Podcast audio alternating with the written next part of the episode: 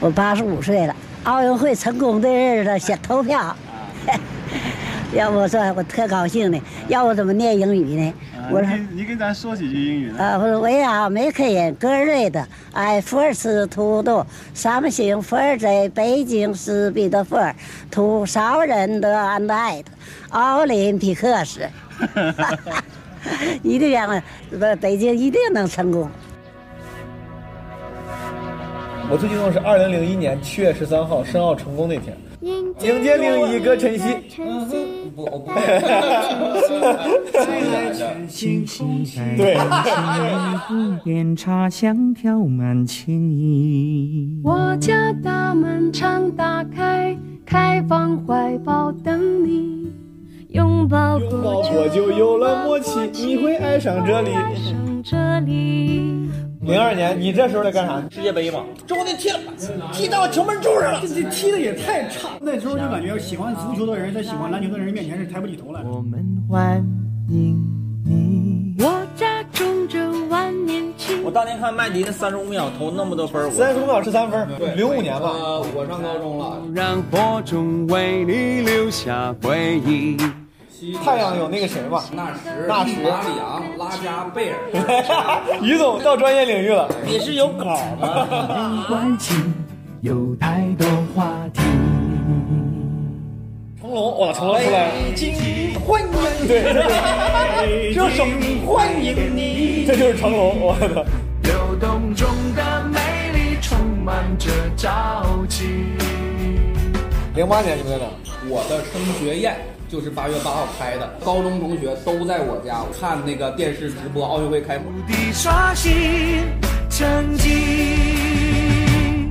我呀，我我一二年太丰富，干了一两个月的导游，月入过万了。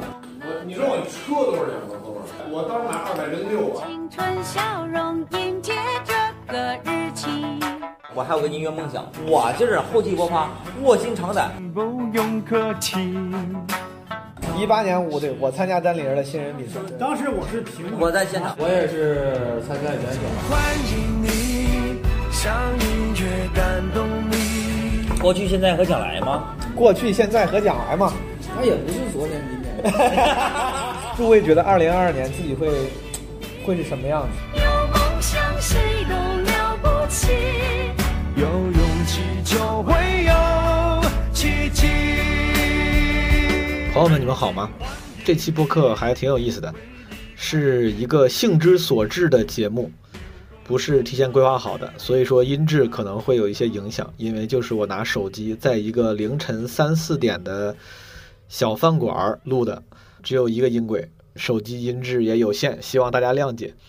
跟你们讲讲这期播客节目的背景。我们的一个脱口秀演员朋友贾浩，他可能接下来会去上海待一段时间，然后我们一起吃饭。当时在这个饭局上见了很多老朋友，包括这个咱们单立人最近最火的智胜，也携女友出席了。可能是因为要送别老朋友，也见了老朋友，这个比较感慨。所以说呢，最后在离开的路上，我、于是、梦涵、博博，我们四个应该是只有我跟梦涵骑电动车。本来是我俩骑车要送于是跟博博顺路回家，然后我们骑到半路上就说要不再坐一会儿，再聊一会儿。我们就在凌晨三点左右的时候，又找到了北新桥附近的一个小饭馆儿，想要续摊儿啊，想要续摊儿。我忘了是谁开了个头儿，聊起了零二年日韩世界杯，说那个时候零二年你们在干嘛？我突然就觉得这是个挺好的 播客主题，我觉得这是个挺好的，甚至是节目的策划。某一年在某一个重大的时间点的时候，当这个世界最宏伟叙事发生了浓墨重彩一笔的时候，我们作为普通人，我们的生活是什么样的？所以说当时我说，要不咱录一下吧。我们当时聊了零二年，还聊了零一年啊，申奥成功，呃，聊了零四年，因为当时于是问了句麦迪三十五秒十三分的时候你们在干嘛？那是零四年，我当时记错了，以为是零五年。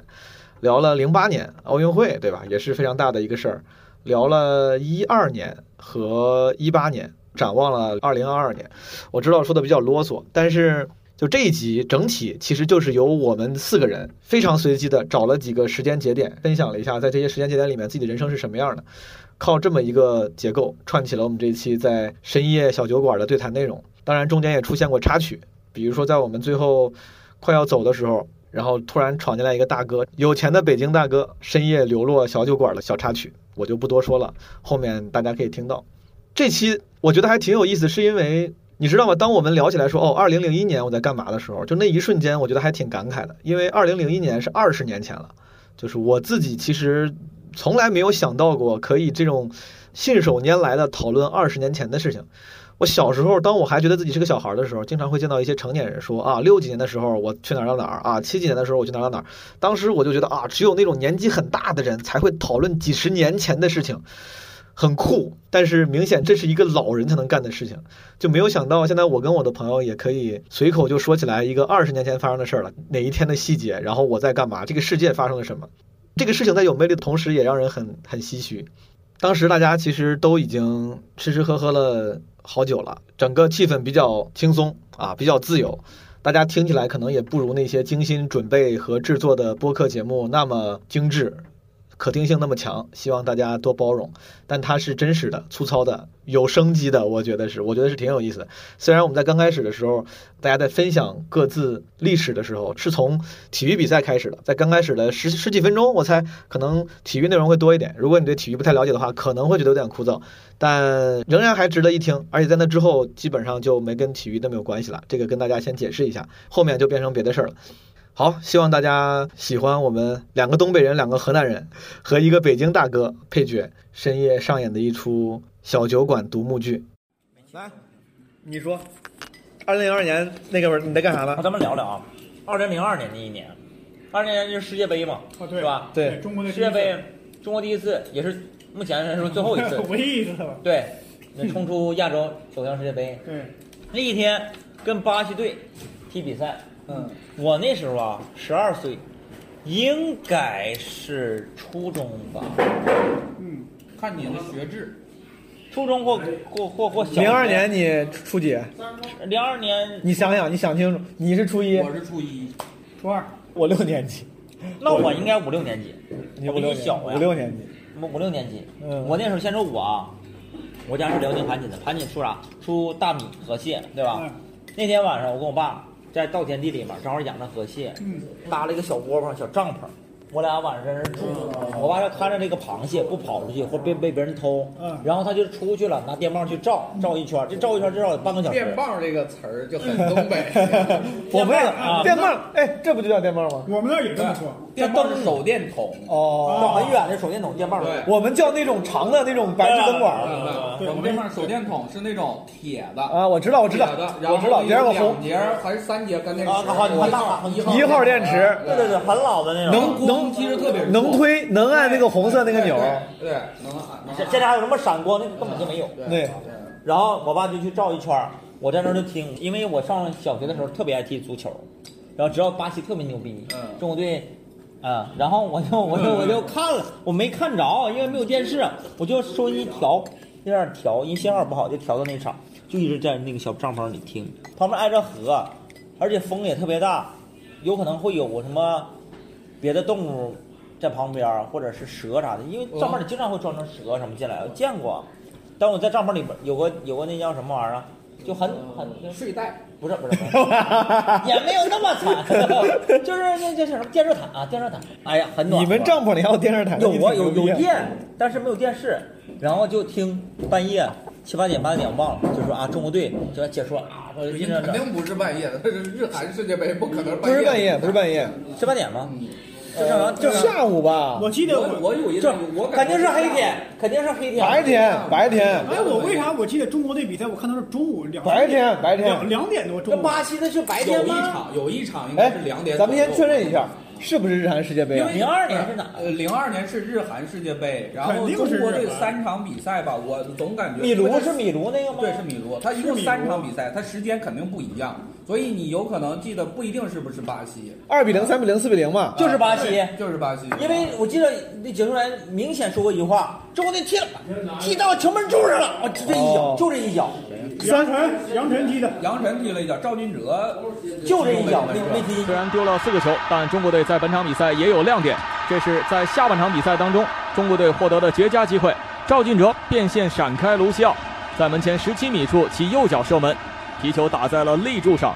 这是中国队在世界杯上最接近破门的一次。三比零是土耳其，对不对？我记得4比0巴西2比0哥斯达黎加哥斯达黎加对，对下白天，哎，是白天啊吗？，我就巴西那场应该是吧？我跟你说至少有两场是白天，因为白天我我那可能就巴西我跟你一下，我认为你先说，你先说，我跟你这个你先有说这个有意思，你那先可说。能是我认为四比零之后，我觉得我人生就黑暗了。 哎，我不知 道，反正我在你眼前遮对，遮我上脸叮咚，经过后来的调查，我跟博博于是应该确实是记错了。中国在二零零二年日韩世界杯的三场比赛中，跟巴西的那场比赛的确是晚上比的，是六月八号的晚上七点半，跟哥斯达黎加还有土耳其都是下午两点半。所以说，孟涵应该没记错，他应该的确是在二零零二年六月八号晚上七点半的时候，是在盘锦的某个小帐篷里看着窗外的黑天的。因为最后一场赢的是呢，在辽宁，在五里河，沈阳的五里河体育场，然后才晋级的嘛，对吧？五里河，五里河小组出现了，然后才能晋级世界杯的时候。然后我作为辽宁，人，哇，好高兴啊！然后最后妈踢踢妈巴西，十里河的，哎，十里铺，我感觉叫五里河，十里铺是北京的，是十里铺啊，。十里铺也是东北京十里铺，对，你在这干嘛整串了。我跟你说，五里河吧，当时我看着我，我气的，我打那之后就不怎么。你别看我嗯才十几岁，我那时候基本上就不看中国足球， 为啥？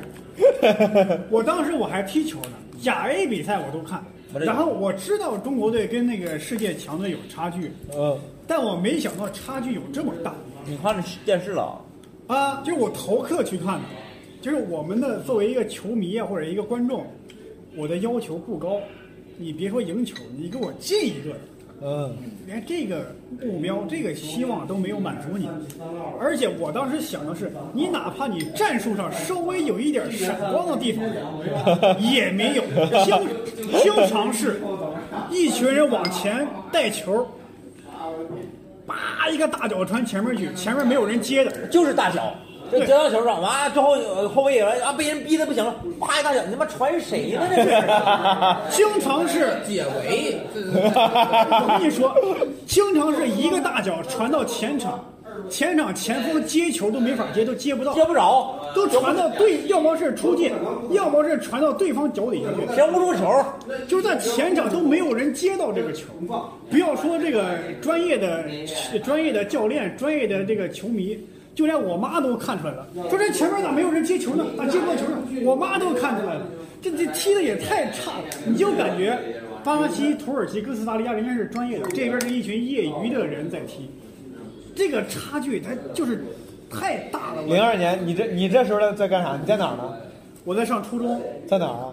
在初中在还能在哪？在河南商他丘。在他在一个帐篷里，我在你在哪你在哪儿看的？当天我就在学校外面，呃，我去逃课去外面有一个小商我铺，我也是逃啊课，我也是逃课对，一个小商铺的一个电视，我看那个。当时我还记得，就是说学校里的男生嘛，嗯，有喜欢篮球的，有喜欢足球的。足球中国队能够进入世界杯是一件大快人心、特别高兴的一个盛事。就因为这个事儿，你就感觉喜欢足球的男生在喜欢篮球的学生面前都抬不起头来。太水了， 然后就是因为那时候中国男篮是强队，都打进过奥运会八强，我记得。反正那时候就感觉喜欢足球的人在喜欢篮球的人面前是抬不起头来的。是绩差太多了，对，是零二之后，中国足球就就就不太好嘛。完，但是零四年亚洲杯，中国足球是进决赛了的，就是这个还算是一个很好的成绩了。虽然但是决赛踢日本输了嘛。然后篮球越来越火，不是因为什么奥运成绩好，姚明吧是因为姚明，是是呃是那这个我大家这个越来越关注。然后姚明是零二年，刚好是零二年是进的火进箭的那个 NBA，然后那个他越来越火之后，所以就是篮球也越来越火。嗯这是逃课去看麦迪啊，初中的时候。对对对，零二年我是逃课去学校门口的我感觉啊麦麦当劳，我就跟一堆就人就中午，看的中午，每次都中午。对，对，说这个我我插一个特别有意思的一个那个特别有意思，就是我意识到官媒在说假话，我第一次有这个，因为王治郅刚去 NBA 的时候就说王治郅哈是第一个进 NBA 的亚洲人，甚至那肯定也是就第一个进 NBA 的中国人嘛，是王治郅捧得特别高。王治郅因为釜山亚运会吧就没回来，然后呢，因为他谋求下一份合同啊没回来，之后就央视给他封杀了。之后巴特尔进了 NBA，就说巴特尔公然啊，在中央电视台体育新闻里说，就说巴克尔是中国第一个进进 NBA 的球员，我就觉得你。可能就去年你还说是王治郅呢，怎么今年就变巴特尔了 呢？我就意识到，我说中央电视台在说假话， 对吧这是我那么小我就意识到，你看那个可能就就是就是零一零二年的事哎 儿，肯定是你记错了，央媒怎么能说假话呢？我觉得你记错了，人家有这句话我就能剪进去了。我跟你说，要不然剪不进去。我觉 得是巴特尔记错了， 巴特尔巴特尔他都吹牛巴特尔吹牛逼了， 年少轻 狂，跟我一样。可能王治郅也记错了，我估计他又得骗央视的说我是第一个我也是，你不说他，我以为巴特尔比王治郅早 呢。没有，王治郅真的是第一个。我以为我以为我我是以为巴特我尔记错比王了，治郅早而且当时王治郅，他其实在国内的男篮里，他表现是比姚明要好的。对，王治郅，而且是拖了一段时间才让出去的。嗯就是小牛队当年选了他，然后呢，那个想重点培养那个，然后但是那个就没有放，然后又选了诺维斯基。诺维斯基去了之后就就就厉害了。当然，我觉得即使当年就是重点培养王治郅，也未必就一定行。但是确实是你错过了一个特别好的一个窗口期嘛，就是你你错过了，那那就没有。诺维斯人基人人后来是小牛队的绝对主力，啊核我心。操，那个投篮太准了，诺维斯基就投篮机器啊就是。就呀是王治郅的那个定位跟诺维斯基是一样的呀，都是一个能远投的大前锋。呃而且王王治郅还能打五，能打中锋。对，可以呀、你们你们都挺挺专业呀、挺懂啊！我靠这，嗯这这那时候在男生之间这是常识。我当年看麦迪那三十五秒投那么多分儿，我三十五秒十三十三分，对，暂停时间到，姚明防守发球的人，球传到布朗手里，他运球冲进火箭队的内线，但他摔倒了。麦迪迅速拿起地上的球，直冲前场，在左侧三分线附近再次投出三分，并再次命中。进球后的麦迪用力挥舞拳头怒吼。此时时间只剩一点七秒，帕克从后场运球到前场，三分出手不中。比赛结束，火箭神奇般的以八十一比八十战胜马刺。这最后一分钟属于麦迪，这一刻他就是那上帝。哇所以所以说三十五秒十三分儿当时干嘛？我当时初三吧那是初对05年吧啊呃，我上高中了已经，我上高中了。那个那场啊是打马刺嘛，我们当时正好上计算机课，我们当时叫微机课，能上网。就是前半堂课呢是教你做 Flash，教你啊干对啥的。后这半段儿堂课呢，随便上网。当时呢，但是啊那个网速啊是绝多对卡看不了多视频，卡好像也还没有视频直播。看那个字幕吧，文字文字直播，对，就一看这完犊了，火箭肯定输了，就很生气。完了就下课，下课到食堂去，到那儿就吃饭嘛，看体育新闻，火箭简就简赢简了，简讯，啊，对，就一个男的对体坛体体坛快讯，一个男一体女坛的快讯啊，什么湖人什么玩意儿，但那个多牛逼呀！那是你想一人的状态都不敢那么想，就是那你个小三十时五秒候的心中的英雄。是麦迪太多滑呀！今太天近了，我今天我在抖音上恰好还刷到了麦迪三十五秒十三分，我经常说啊几周年多少周年，是我因为是隔一段时间就会，因为我刷到是啥，是因为他说四十多岁了，然后给人开球，胡子都白了，然后头发也白了，对一想我你要操知，道，现在可能很多人心目中啊，科比比他高一个档次，但在当年我们心中，他跟科比是一档的，而且甚至在很多人眼中，他比科比是还要高的，是这三杰先生是他吗？因为那时候。姚明在火箭队，啊对对他对在火箭队嘛，大家都很喜欢火箭队，好嘞啊觉得觉得麦迪绝对是 NBA 一等一的而巨且星。你你科比重新证明自己，就是他达到他的巅峰，是他带独自带队两连冠的时候嘛，那时候巅峰。但是麦迪火之前是在他之前的，是就是麦迪的巅峰在更早一点。麦迪和姚明那个时期，其实就是科比还不是这种一超多强那种感觉，是本来就好多强。那时候大家还聊什么艾弗森啊四大分，位很多那种对。啊塔克、艾弗森，嗯君，啊我初中看看球那会儿，有，一他年的总决赛是活塞跟马刺，活塞是是有谁呀、没有现在活塞跟马刺，邓肯是马刺，马刺啊对吧？三巨头吗那个活塞是谁来着？我活塞有很多活塞是比卢普斯、汉密尔顿两个华华莱莱士士啊对，还有个普林斯，普林斯就从来没有进过。 你没背你的稿吧？你接活塞啥玩意儿？五虎，活活塞五虎，四人进，当时还真的是这样，就是说，其实活塞队实力是很强，是，但你总而且每个人都很厉害。来，让我问一下，湖南的前面那个城市是啥？ 底特律啊汽车城啊，马刺呢？马刺那个呃，圣安东尼奥，圣安对圣安东尼奥是哪儿的？哪个州的？这我真不德知道克萨斯德克萨斯，德克萨斯。德州德比嘛，对火箭队，火箭队休斯敦火箭对吧？这个达拉斯小牛，牛逼牛逼休斯敦在西海岸，这都是。哎我的妈！整个太平洋，是不是？上海，是不是？这这这，开船嘛就过去当了当。时当时我就感觉，你看活塞队，其实每个人都很厉害，但你没感觉这里每个人有哪个人是巨星，没感觉。马刺队也是，你感觉每个人也都很厉害，但没对感觉哪个人是巨星。对，那个不是邓肯啊，我邓知道肯当然是巨星啊，邓肯当然是巨星，但是给人感觉他的，但是是低调而已，对但是低调他绝对是巨星，他不像马，那不像活塞，活塞是最后给一个 MVP，给了比卢普斯，大家都觉得可能是历年啊哈那个总决赛 MVP 可能是对腥味儿最差的了，但是你给邓肯，你没有人敢说邓肯的腥味儿差，我知道，但是我感觉邓肯，你说可能历史的，你要凭历史定历史定位，他肯定要高出很多。但是我当时看就总感觉邓肯是个巨星吗？是个是是没有个人特色，感觉他也是很厉害，但能得分的感觉没引起你的注意。嗯还有一年应该是马刺打的太阳吧？是不是有一年总决赛？那不是那是西决，哦，西决太阳有那个谁嘛？有那太个阳有纳什、纳什马里昂、拉加 贝尔。于是哎于于于总总于总到专业领域了。你是有稿 吗？啊！你把你的百度给关上，你把你的百度给关上。因为当年太阳队也是强队，对而且核心人物是纳什，纳什很牛逼纳什我知，纳什助攻，往里边突人家小三分儿，啪一扔一下子，你就纳够什不着他的都。那个那个传球非常然后然后然后一一那个一罚球的时候舔个手， 知道吧？知道吧？是吧？主要是是吧？马里昂的投篮姿势非常古怪，对，就是嘎嘎， 就啪一撇，对对，就是非常不标准，但是就是有效。什么歪把子？对，有点樱木花道那种感觉，瞎他妈 投。当年太阳就是倒在马刺面前嘛，没有进总决赛嘛，嗯就是这是纳什一生的。纳什没有拿过总冠军吗？总决赛现在都一直没有。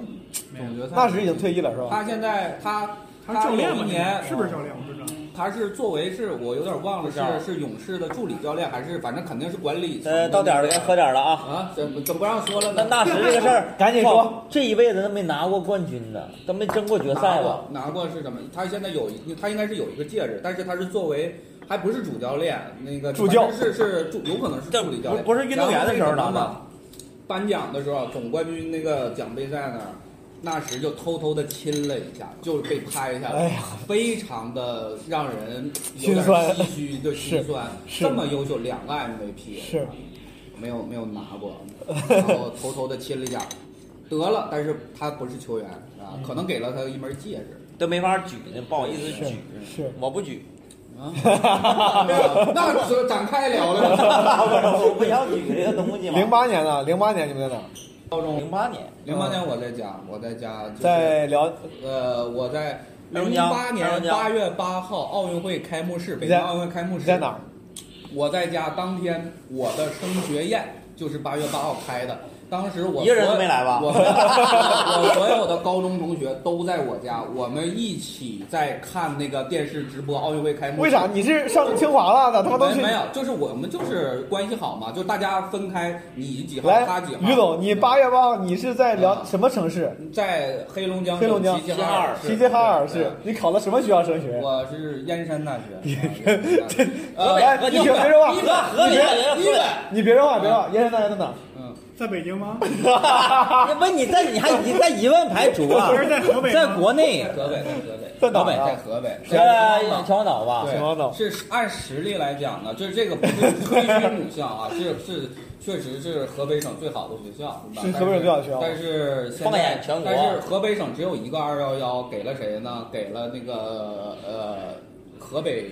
工业大学工业大学，但是河北工业大学更奇怪，它在天津，就是这个事儿，哦 也也就是很很神奇。零八年你还在老家，孟涵你在哪儿？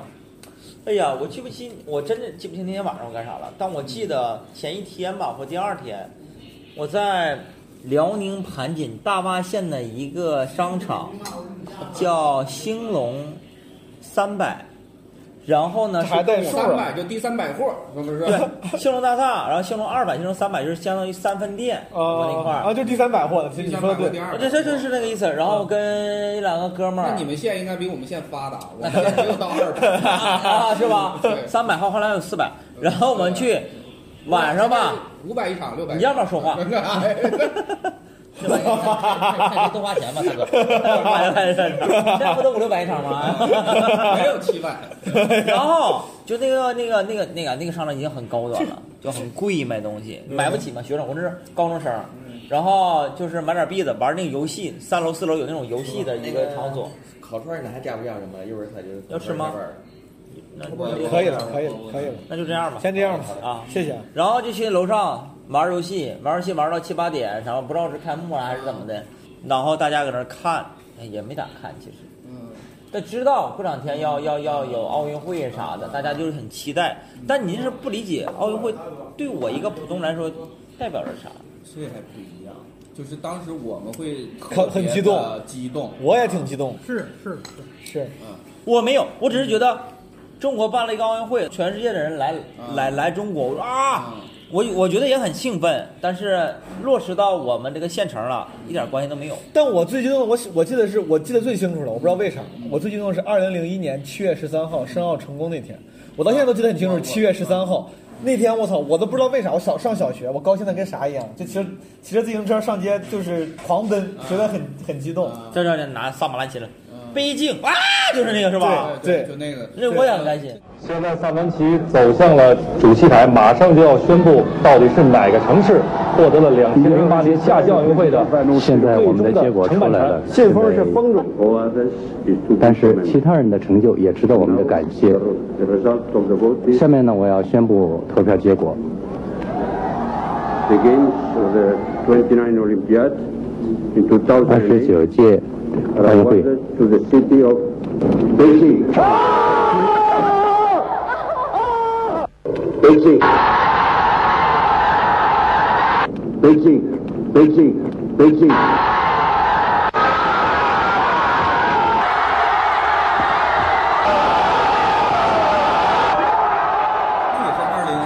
零一年，零一年，零一年三件大事嘛，还有入入世嘛，呃呃，零一 WTO 零一啊年澳门回归十二月二十号，我记得特别。十二月二十号澳门回归，七月十三号是申奥成功，啊入世是有 WTO 嘛，但是我不忘了哪就都是零一年。叮咚，朋友们，这个地方呃我的记忆出现了偏差。我说二零零一年有一件大事是澳门回归，这个明显是我记错了。澳门回归是一九九九年的十二月二十号。于是说的二零零一年三件大事呢，一般指的是申奥成功、中国足球第一次进入世界杯以及加入世贸组织 WTO。 WTO 很难理解那个时候，你不知道这个意味着什么。对对对不知道但是奥运会的时候就感觉运动员都来你中国比赛了，哎呀，那都来我这。哎主要是那个时候中华世纪坛什么，我当时电视上看北京，嗯咱们那个老大哥啊，老大哥坐着汽车还去那个是坐着汽车去去去你要你要说奥运庆会，祝吗我最期待是那个主题曲，我一直关心这个主题曲。北京欢迎你，对，零八年的时候就谁谁唱主题曲啊？是啊，刘欢因为后来定的北北京欢迎你，因为之前我不觉得这歌是能入围的，因为我也没听过这个歌，啊嗯我以为那是喜欢周杰伦和王力宏。啊，王力宏先出了一首歌，嗯然后感觉也反响没有那么大，就等周杰伦，周杰伦就是提前一两天才交这稿，据说啊，嗯明白嗯后来发现。然后他唱的那首歌就是也不行啊也没选上，就感觉很小众，没有那么那么大大的那种宏观的感觉，然后也没选啊上。嗯哦，那你说那个主题曲应该是你说的是我和你那首歌，选那首吧？叮咚，我后来想了想，查了一下啊，我觉得孟涵说的那个歌呀，应该是周杰伦的《千山万水》。这首歌是周杰伦为零八年奥运会，不是零一年申奥写的，他应该就是零八年我和你那一波儿写的。但是因为后来周杰伦这首歌被入选了当时的什么奥运会的一个这个收藏，以至于他没有了版权，他后来就很少唱这首歌了。这哒哒哒哒哒哒哒哒哒哒哒哒，就感觉梦的边陲，风吹不灭，从不甘疲惫。东方无愧，第一是谁？让我们追求完美。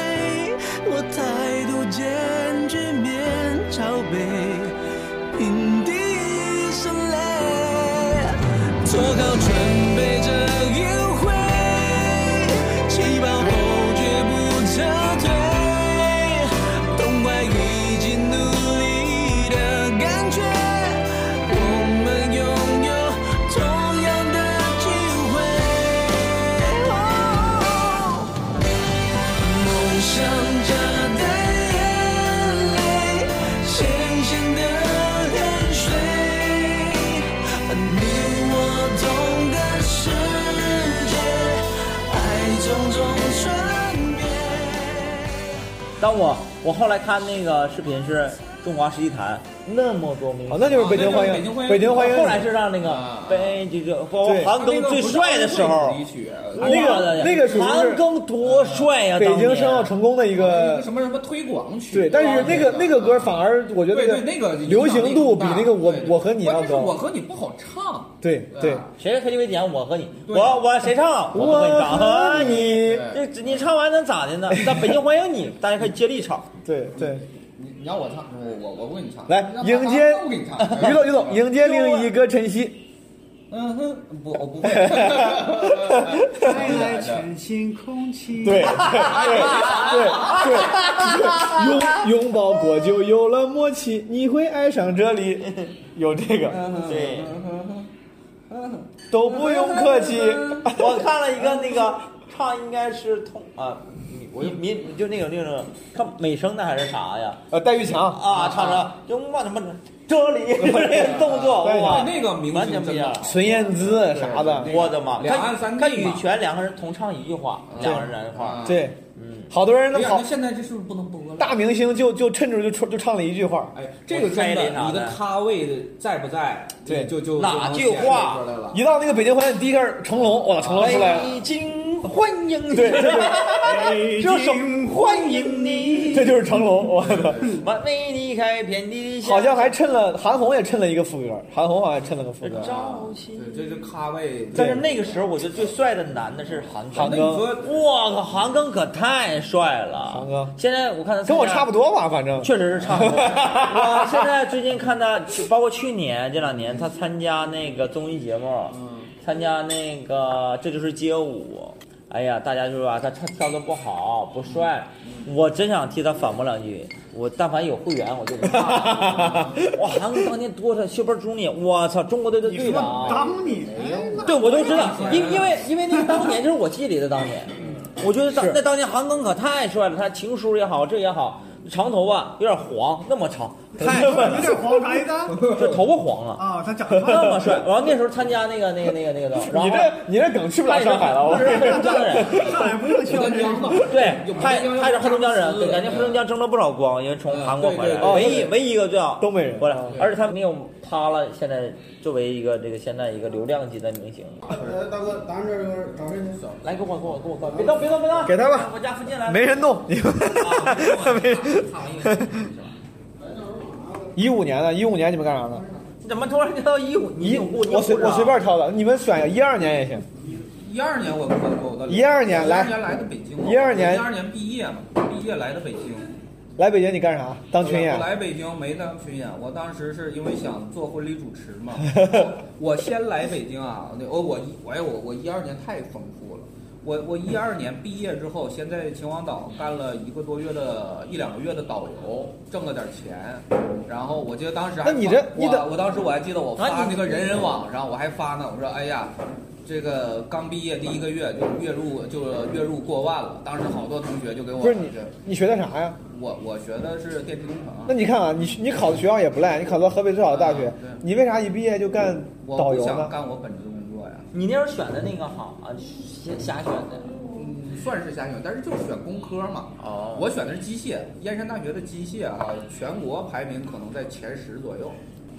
当了一个月导游，然后当一呢？个月导游，然后来北京，在那个婚礼主持那个培训那儿上了一周的课吧，应该是。但是我之前就已经上过课了，我只不过到那儿又复习了一下，复习了一下，我就开始。你这是真想当婚礼主持对啊？我我操！我就开始找这个婚礼主持的这个工作，但是呢，婚礼主持能找到，找到的都可能是十月份了，啊，九最快的九月份了，就反正就干了半年，然后就年底这就是一二年干到年底，完了我就决定去支教了，就是完全开始去支教了对，去哪儿支教了？梁山那边，梁山嘛，梁山嘛，一这就是一三年了，啊，就是一二年。梦涵呢？你一二年干啥了？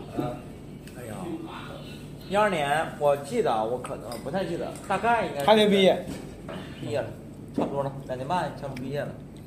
然后去了在北沈阳待这段时间，然后突然就去了江苏的一个徐州市苏北其中的一个县城，叫睢宁的一个县城。睢宁哦，在一个睢宁县的电视台做一个编导，你咋突然就做编导了？因为我那时候学的就是没跟一点 关系没有啊，我是营销策划，营销策划，我特别想当编导，然后做综艺节目，然后那时候我高中的时候认识上一届的一个哥，他在那块儿，然后就问我你愿不愿意来，我说我当然要去，我好不容易有这个机会，因为你啥不懂啥不会，你根本入不了这个行，好不容易有个机会，不管什么地儿我去了，一个人拿小包就去了。坐十三个小时的火车，到了从沈阳到睢宁，对，从沈阳到了睢宁，然后又坐了一个小时的大巴车到了当地的一个县城。刘强东的老家就在隔壁，叫啥来忘了。哦，刘强，我我哇，这个是刘强东啊老家在哪儿？江苏啥？盐城吗？还是哪？不是不是不是不不是是，我不知道。我无所谓了。哇，完在这儿，然后我待了将近小一年，一二年的时候吧，说一二年吧，在那块儿一个小电视台，那时候就是啊，创作空间很大，我啥不懂，我还得装着很懂啊，哎呀，剪辑我得自己上手，那时候用的软件儿我啥不懂，一点点学的，包括你拍摄，你的脚本儿都自己一点儿弄。后来呢，感觉我弄得还挺好，完了做情景剧，就像那个《爱情公寓》 对，超超人家。 《超爱情公哎寓》 爱情是抄别人，我们抄爱情公寓， 相当于我们抄国外，跟爱情公寓没有关 系。相当于抄《How I Met Your Mother》。 对对，但是你不懂啊，我也没看过呀。嗯。然后我《爱情公寓》我都没看过几集，说实话。嗯。那个歌我很熟。爱情然后公寓都没看过，找 了个还抄爱情， 啊这咋抄的？抄啊！你这是原创吗？你这你这不是抄 啊？就是 噱头，就是我们懵懂无知太年少没抄的。为啥抄？抄的是《炊事班的故事》，我 你想找你儿为啥抄？ 因为那个时候想做情景剧，情景剧的话找了一个当地的房产公司，嗯他们要卖楼，找了一个精装的样板房，嗯啊，想通过这个东西让当县里的人知道我们有这个楼盘，然后我们在样板房里拍这个这个视频。我现在还有视频，在板房里拍的你这玩意儿能能能能放视频吗？能不了放吧？ 我给你回头有啊，微博发了，微博给发有了。有我还没看过呢，你让我看看。然后那时候刚开始，我记得是有那个《中国好声音》的时候，嗯，我看了。然后那时候我没啥朋友在那块儿，我认识个奶茶的大哥，跟他聊天，去他家喝酒，处的关系还挺好。奶茶大哥那就是刘强东啊！我操，那不是 大哥，是吗？那大哥跟我说，我当小我之前当小偷被抓了，判了好几年。我就说完这话，我说喝酒，他突然说这话，我吓得我操！我说摸摸钱包，我操！那时候支付宝还没有那么方便啊，微信啥？我说哎呀，没事儿，兄弟，完挺胖的一个人。然后这跟我媳妇儿过得挺好，就生孩子，怎么着怎么着，就在我们那个电视台楼下。然后有个小湖，因为中国好声音那块儿，我还有个音乐梦想，每天 你还有个，你还有个音乐哎我梦就想在。淘宝买了一个那个那个那个能能能能挂上那个耳机，嗯然后还能唱歌的那个收音的 东西。每天晚上只要下班了，我就没啥事儿，我就为了自己嘛。就回家唱歌。在一个嗯谁也不认识一个地儿，认识的是同事嘛，嗯我也不咋熟，没有什么同学，啥都没有。另外一个省份的非常靠北一个地方，一个小县城的一个电视台，你认识谁呀？对，我就自己在湖边唱歌。在湖边唱歌。对，我说有一天我一定要参加中国好声音，咔咔在那唱，因为唱完之后你能收声，能能听得见。对， 啊，然后经常唱那个那个，如果什么什么这都不算爱，那个那个。如果这都不算爱，还有什么好悲哀？就这个歌。谢谢你的慷慨，是我自己活该。那个歌，来唱，旁边大爷又又跳舞又啥，我不管，我就唱。刚开始不好意思，特别不好意思，我就不要脸的这个程度就从那时候练起来。刚开始不好意思，啊你小声，解放天性，对对对，天性。后来后来你不使劲感觉你唱的劲儿不对，对，请你买吧。如果这，因为你听不见，我这那旁边人看你无所谓，哎，你们看不看？我就是厚积薄发，卧薪尝胆，过了半年，我他妈就是巨星。于梦涵当年要是上那个什么超级女生、快乐男生啥的，他就是这对种呀，他就是这种奇怪的那二种十一二岁的时候，我说我就是天王巨星。我也长得还很瘦，我照片都有。我天天，我的妈，太！电视台所有女孩都很喜欢我，太帅了，太年轻版沈腾， 我哎，不提了，不提了，别了，太太帅了，太帅了。博博让你二零一二年你干啥？那时候我在游戏公司，啊，你已经毕业了，咋都已经工作了。你啥时候毕业的？呃，一一年对，然后就当时就来北京嘛，哦，一二年已你已经在北京了。已经在北京工作了，当时在游戏公司，游戏公司上班就是开始。你好，宝贝儿，差不多，就是等着你的宝贝儿，做那种傻缺游戏，做那种傻缺游戏呢。呃，说实话，当时真的很无聊。啥游因戏？为哎，是是手游吗？就是当时是这样， 白当富时美是大战贪 官。哎，对，你又照人讲这个玩意儿，你还还给他对上，把他哎呀好奇战场在哪当时是 这样，是那时候网页游戏哦，月游。已经过时了，哦就是也不能说完全过时，就等于是出现疲态。手机游戏是刚刚兴起，啊，但是那时候大家就不太看好手机游戏，觉得这东西能火吗？因为那时候有智能机的人啊还不是很多，嗯，而且那时候那时候 iPhone 不像那时候三 GS、iPhone 四可能都 iPhone 四啊，iPhone 四出对了。，而且那时候这个 WiFi 啊，不像现在这么多。你说你研发手机网络游戏，嗯呃，可能赚钱也是前途未卜的事儿。但是当时就是我们等于摸索着做点玩意儿，当时是做的，反正也也也没有特别成功。然后我在等于是周末，我看到了单口喜剧的演出，当时叫北托一二年就看知道了，啊，一二年就被拖了。我是一三年来北京，就就就就胡同里。哦对这么一下也能当时是在双井那边还是在哪儿？有个叫有个叫麻，当时也呃叫麻雀瓦舍，现在已经、啊，我知道，我在那儿看过演出，我在麻雀演出晚上看过，看过小何、张伟伟和对后来倒闭了。嗯，当时看麻雀瓦舍他们演出，就感觉有一群人在那儿尬笑嘛，哦其实也是演员，就是台上演员在那儿讲，台下演员哦那个时候台上都有谁啊？那时候我记得有博士，我记不清了，哦好像没有博士，都都我我现在好像一个人都没了。没了。嗯然后令狐冲说的是西江月应该有13年，说的是一三年呃结束的。当时那些人好像现在我一个都不记得，在那儿他都是，当时我就觉得这他妈我也行啊，就感觉，我想加入，但是觉得这个东西它它它它不太是个正经行当，呃，而且当时在游戏公司工作特别忙，我就没有干这行，就一直因为那时候游戏公司加班确实很厉害，就是我每天到十二点工作到十二点是家常便饭，然后有时候甚至我加班到第二天早上下午。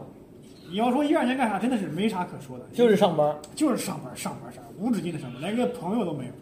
我的朋友可能就是一块儿加班的。你那你那时候上班在哪儿？在北京哪儿？我想啊，一开始在海淀黄庄那边，哦，那也好地方。嗯，后来是在在那个北京航空航天大学那边，都在海淀，北航，那不就是小武老师的？小武老师，哎，维持大厦，哦，现在好像我们有个，我们有办公区都在就在那边，维持。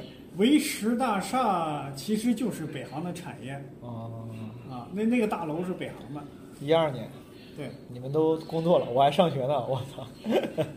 当时生活真的很枯燥。你要问我有啥事儿发生，真的没啥事儿发生，就是不停的上班上班上班。那时候手机游戏是刚崛起，出现了那么一两款特别爆款的手机游戏，而且做这两款手机游戏的公司都不是特别大的公司。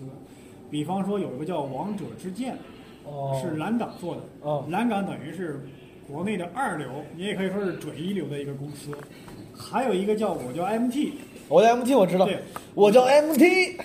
我得得得得叫得，我叫 MT，它是它是根据魔魔兽世界那个做过来衍生的衍生一个东的西，嗯，然后这个公司的老板是当年，呃，从另外一个公司出来的人，叫啥来着？我记不清了。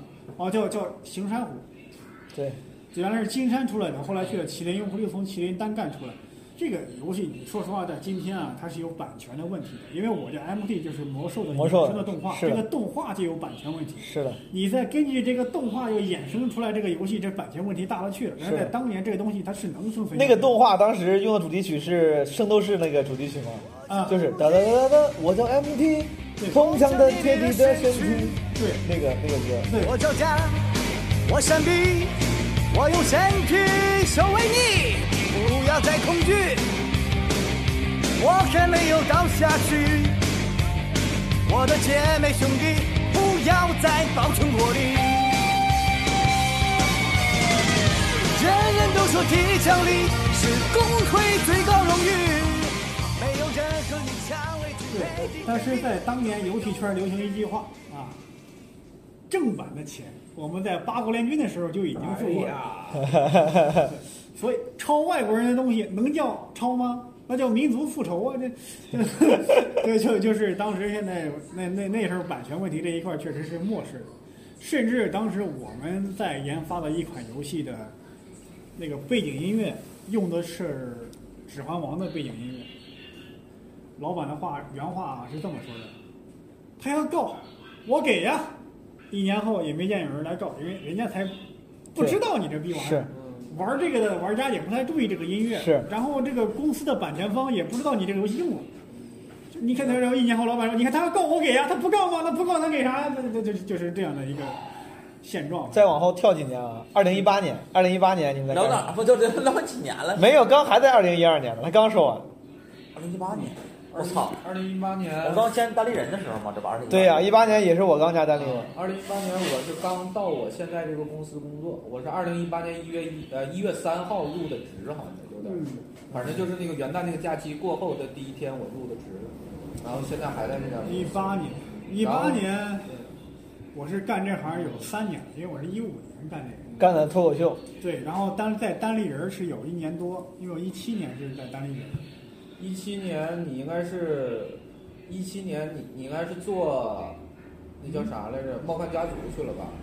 呃，一七年做的《冒对犯家，族一》七做年完了之后，一七年年底回北京开的专场，在也呃有去，我去看的。硬哎，那个叫啥？拿拿了个东西砸那个那个专场。就是我叫我太理解了。哦，对对对，一八年是不是参加个比赛你啊？一八年我对我参加单立人的新人比是赛不，是在孔二也有去？也有去就是当时咱们会有旁边那个。当时我是评委，我在现场评委评哎委我是评委之一。呃我也是参赛选手。手毛儿特别厉害我那场的评委是周新墨、石老板、教主。然后那时候吐槽评委了是吧？ 我没有。嗯我是我是总决赛的评委。哎呀，总决赛啊当时评委有周奇墨、小鹿还有我。对对对对对，是的。我想问一下，评委你啥感觉？会觉得高人一等吗？我嗯，哎完全真真的完全没有这想法，因为那时候说实话我很有压力。你评委的标准是啥呢？你说这玩意儿。评委我的标准很简单，就是你的段子第一个标准。 当时好像你们有四个那个评的评分呃评分的那个维度，什么原创性，什么什么性。啊哎，我问一下，给你打多少分儿？你知道吗？我忘我不知道，我不记得。呃，当时是我我个人的标准，其实你说四个维度，我完全不在乎这个，我就关注是什么，现场观众的反应。哦，你你看这这段个。子再牛逼再高级，底下没人笑，我他妈把你评成第一，这不打自己脸吗？观众的反应这是最重要的。啊其次，我觉得我个人我欣赏的部分，这是一个小私心。一八年你是应该从麻花到了单立人，对吧？对，我的约是十。嗯是吧一八年你一开始在一直在麻花，对，麻花演即兴，演即兴，演即兴，哎临临场的反应就是那一两年锻炼出练出来来的了。包括前一年吧，一七年好像忘了，记不住了。然后练的是 Sketch 的创作方式，国外的一个老师过来教，然后杜康邀请我去的。那时候杜康是因为上西江月的脱口秀的课，我们认识的。然后觉得哎兄弟还不错，然后说哎我有个名额在麻花，你要不要来？我说花钱不花钱，我说我来。然后我都不知道啥叫 Sketch 或啥叫即兴，然后一帮人在一块儿弄这个东西，就最最早一批做 Sketch 的那帮人，玩了小一个星期吧，创作了几十个不同的 Sketch 本子。那时候第一次接接触即兴，啊接触 Sketch，啊就是跟这个有缘了啊。后来就来到了单立人，到现在。孟涵我俩是一八年到了单立人，嗯，于总应该是一八年开始，是不是算更密更密集的开始讲我单一口？七年就已经很很密集了只要我一开始接触就就是能上的机会就全上。我博博是一七年，一八年也是全职讲单口，往后跳几年，一八年，现在二一年，三年过 去了，咱们就不聊今年了，咱们聊剪了吧聊加四年，明年最后二零二年，诸位觉得二零二二年自己会会是什么样子？ 这大么概这么样，这样，咱先喝一口，我就来喝一个好好，可以可以。二零二二年就是明年，咱们也整个展望未来，过去、现在和将 来吗？过去、现在和将来嘛。那也不是昨天今 天的。我操，你这台词背的我真是完全对呀、我都不知道是原来的台词，但感觉很熟悉啊。这你 call back 到本山老师更。 过去、现在和将来。一天，我说的这意思就是说，咱这个回忆一下过去，再评说一下现在，再展望一下未来。您听明白了吗？那是过去、现在和将来那也哎不是昨天、今天和明天。哎是你问这有有点毛病。对，没有这么问的。是吗？二零二二年，于总，你先说，你是最快面临改变的。于总准备去上海我，可能什么都不变，我觉得就是你觉得你还在北京讲线就比如下说？我我去了上海，嗯啊，我待了一个月，我又决定回来，那不就是二零二二年了？二零二二年的我就还是但心态可能会有一些变化。对，那我这心个态事儿是对，那可能就是有些心思就不用再再去琢磨了，那就心就更纯纯粹了，我就就是享受单口喜剧了，就是 彻底享受单口喜剧了。对但是二零二二年确实是这个。这大环境啊，这个变化就是不可预测不太不可预测，不可琢磨对，你就我个人，我觉得，如果是我这次去上海，又决定回北京，那我觉得变化，我的生活变化不会很大。你觉得你现在这个工作你还干吗？财务总监还干我吗？要干，财务总监还干啊？对我要干老板也不感觉都快不快不想用你了，他把你的财政大权给收走了。就那就走 了，看吧，我把它我把它章给它 都擦 ，了就裤腰带上 那是 C C E O 待遇啊！哎我我的操！妈呀！我直播时候嘛，系裤腰带上，笑死我 了！不他妈沉吗？我在想这个事情啊，我还想坐地铁不管人家不坐地铁， 我李国庆吗？嗯，李国庆，孟涵啊，明年，哦，哎呀，我这不确定不确定性太大了，随便随便想想，你觉得或者说你希望都行。我的不确定点在于啥呢？就是我不知道我应该往把所有的精力放在哪个喜剧创作的方向上，比如说你看脱口秀，然后漫才或者 sketch，因为我参加米未这个节目一年一度喜剧大赛，我以为啊至少能晋级一轮，至少嘛，没想到哎呀不如我的预期。然后晋级一轮之后，我发现他们这个三十多个人，每次啊录一期，妈淘汰三个人，太少了。最开始面试的时候，可能就是一半儿半儿砍啊。我们服务那么长时间，做了三年的新喜剧和漫才，然后突然参加这个节目，人家还挺看重我们的，刚被淘汰了。然后我在想，那我应该干点啥呢？你想是继续在硬刚新喜剧这个东西呢，还是说还是搞搞脱口秀？对我这个就我一直都很犹豫这个事情，到现在就 是那你更喜欢干啥呢？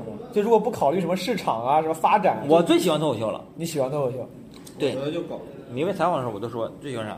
漫 才、sketch，然后即兴，还有脱口秀。我最喜欢是脱口秀，没有人，只想讲这个东西。但好多人劝我说，脱口秀这个行业做一年两年可能就不太行了，就是可能管控的比较严啊啥的，这那的。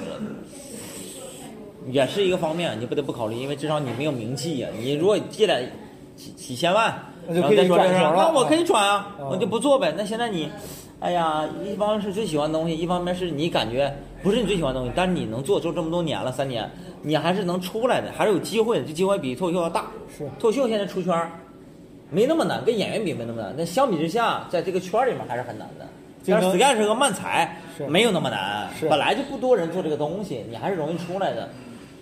所有矛盾点就在这个，说明年我可能二零二二年嘛，我是参加脱口大会啊，演脱口秀，还是演漫才，还是参加米未？如果他们想做一年一度喜剧大赛，参加第啊二季，做漫才剧或者是短剧也好，或者是做 sketch 也好，这个哎呀，这个很纠结，很矛盾，所以我现在还没到那个程度，因为今年还没过去呢，一片迷茫啊，二零二二年嗯还感觉还也是一片蓝海，一片 蓝海。佛老呢？啊，你明年有啥期预期？明年，嗯，呃，我是想稍微做一点儿蹭热点、有噱头的东 西呢。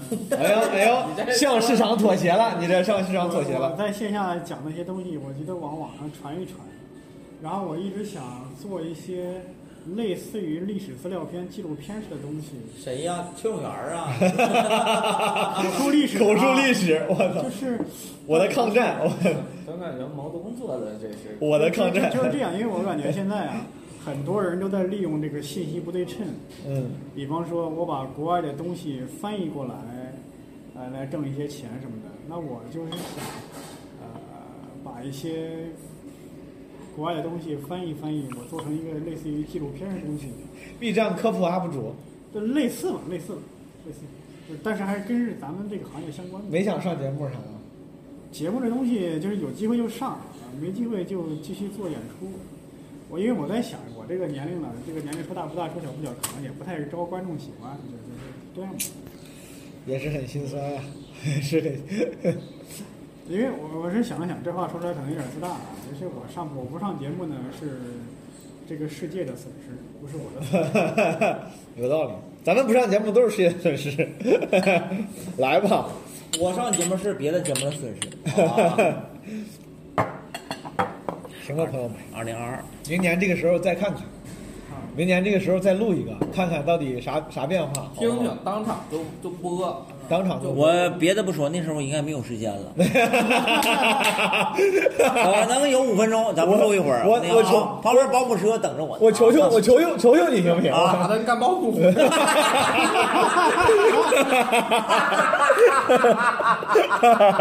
我以为是富士康宁螺丝去了，那时候不让下班儿。我东北了，不干。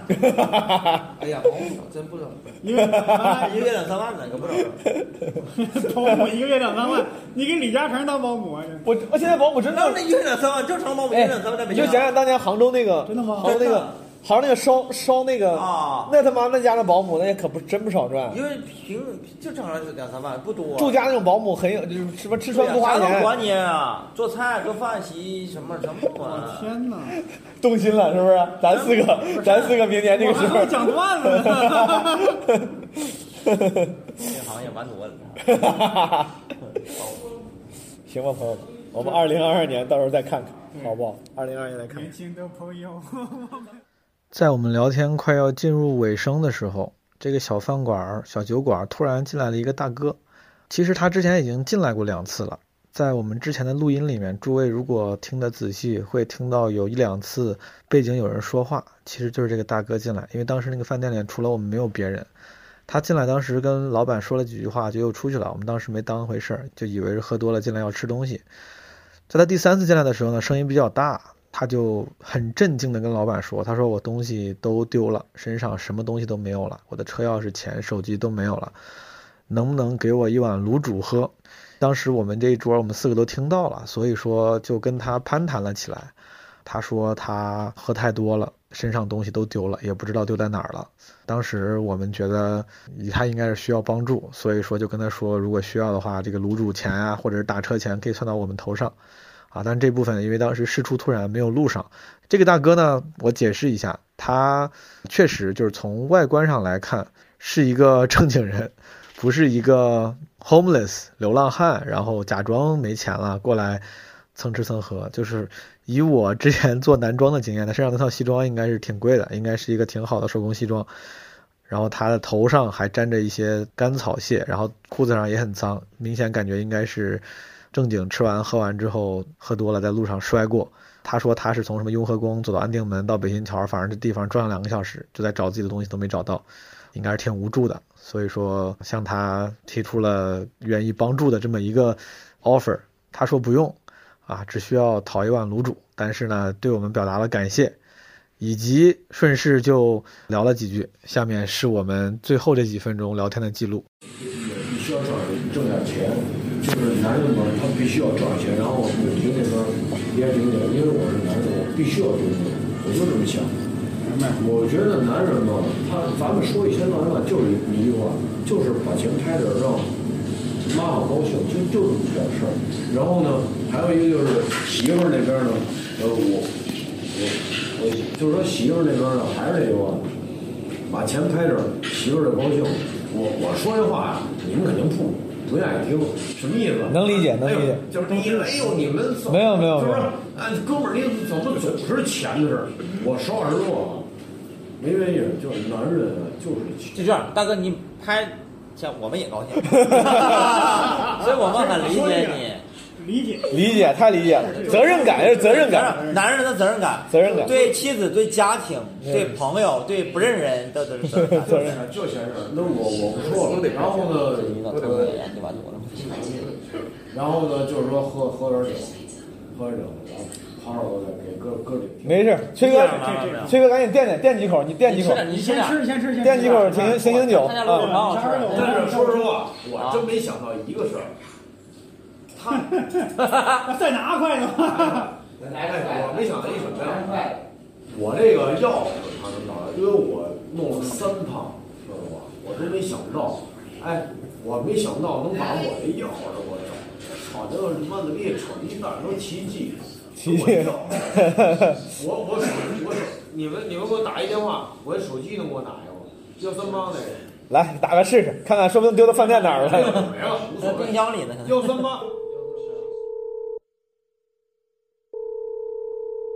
打打找找，我去门口没有听听。通通通了，就没没有，我就我也不知道在哪儿。算了，就就没了啊。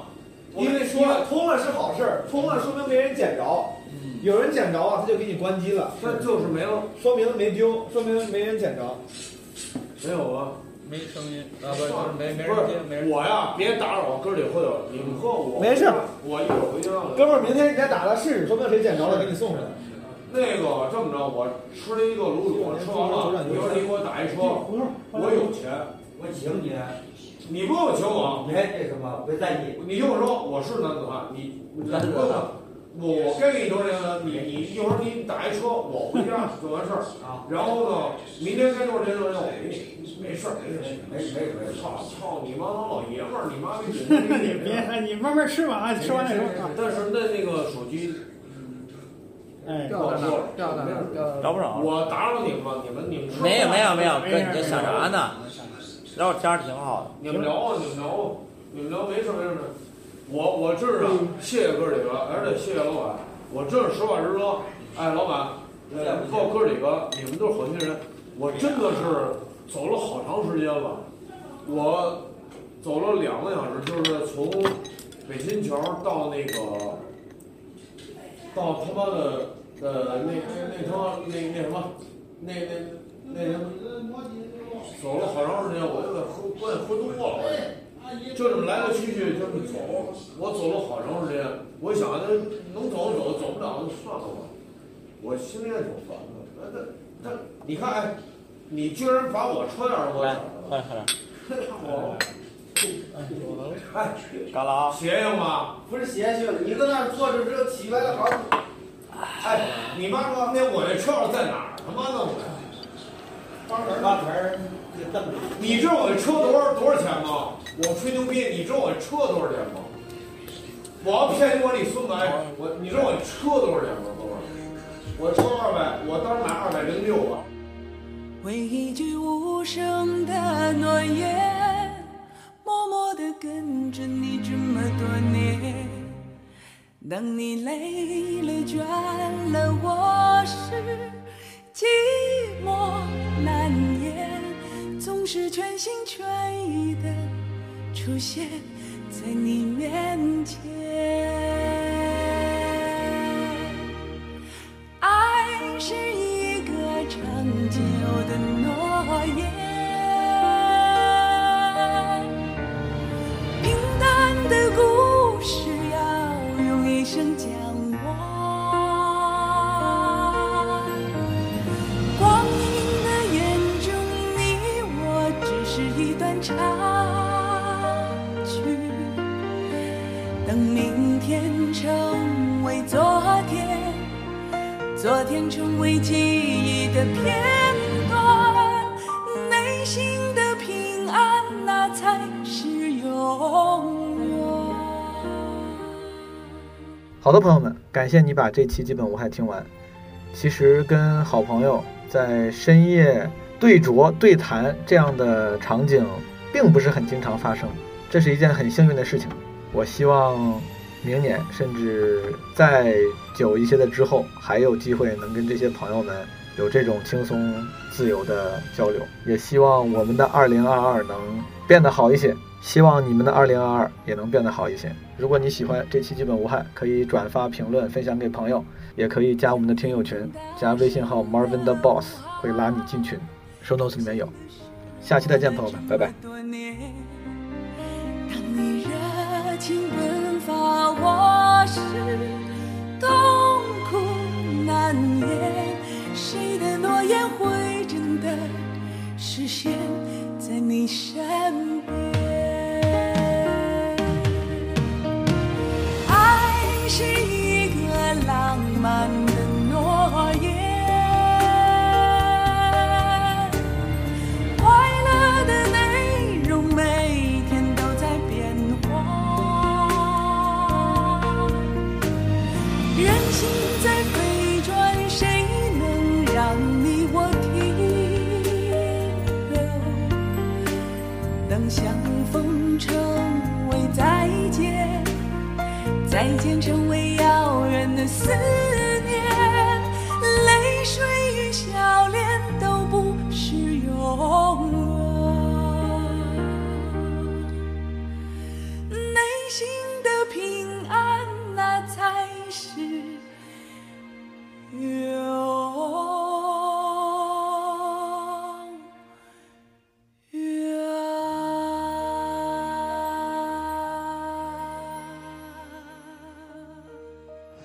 其实我听得出来，大叔大妈呀是想永远年轻，那就让我们一起祝大叔大妈永远年轻，生活幸福。